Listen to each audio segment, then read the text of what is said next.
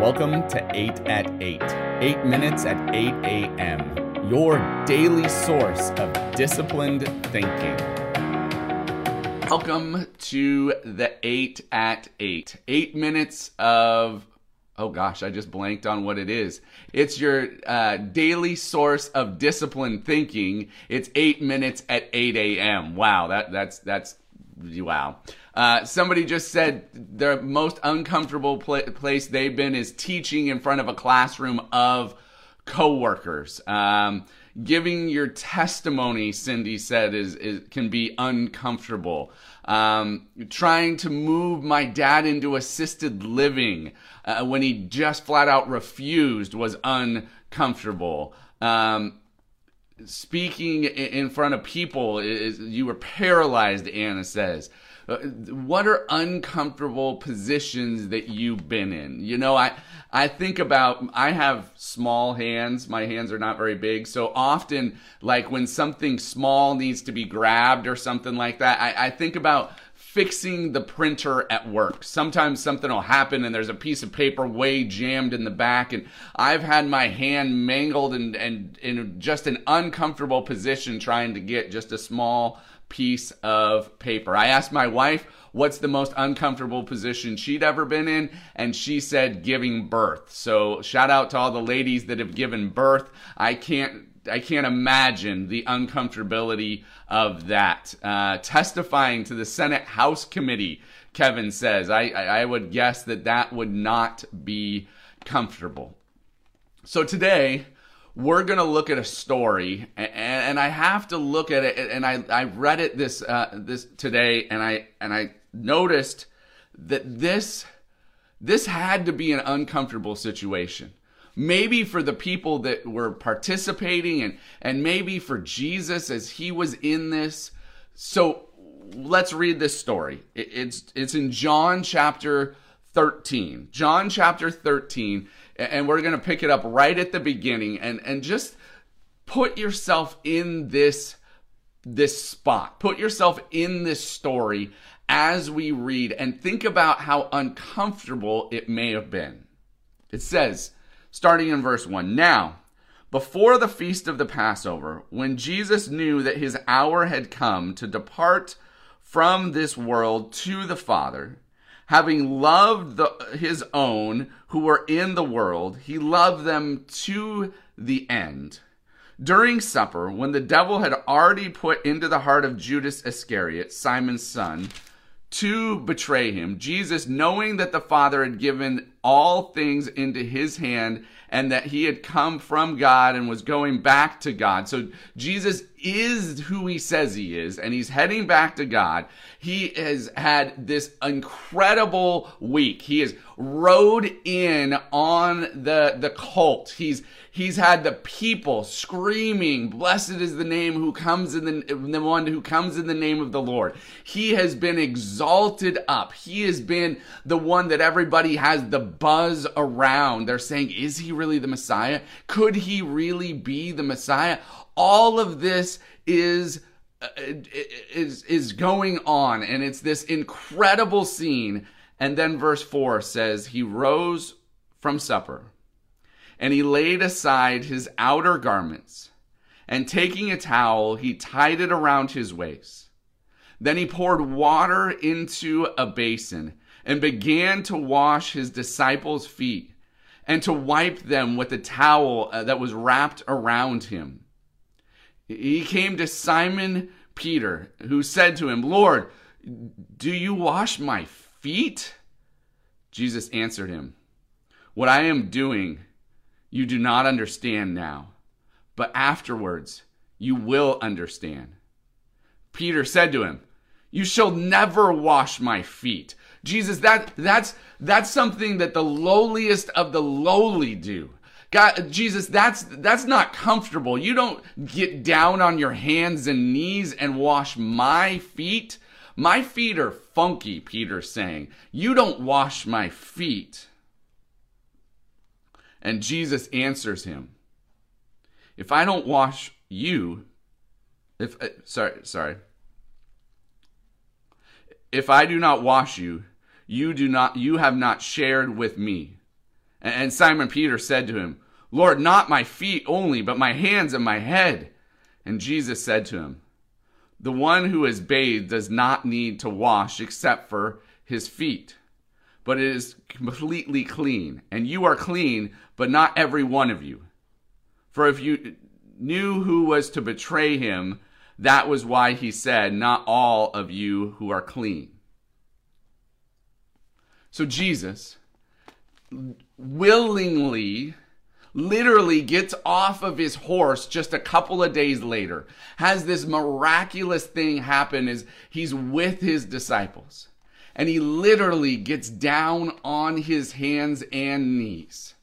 He gets into an uncomfortable position. And he washes his disciples feet.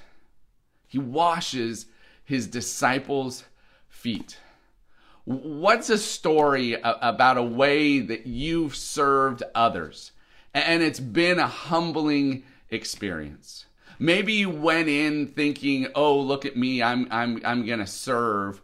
And then they they were serving you or, or you had interactions that blew your mind away because of the humility that you put yourself in for many years, I went on mission trips to San Diego. And on those mission trips, we spent time feeding people that didn't have food any other way.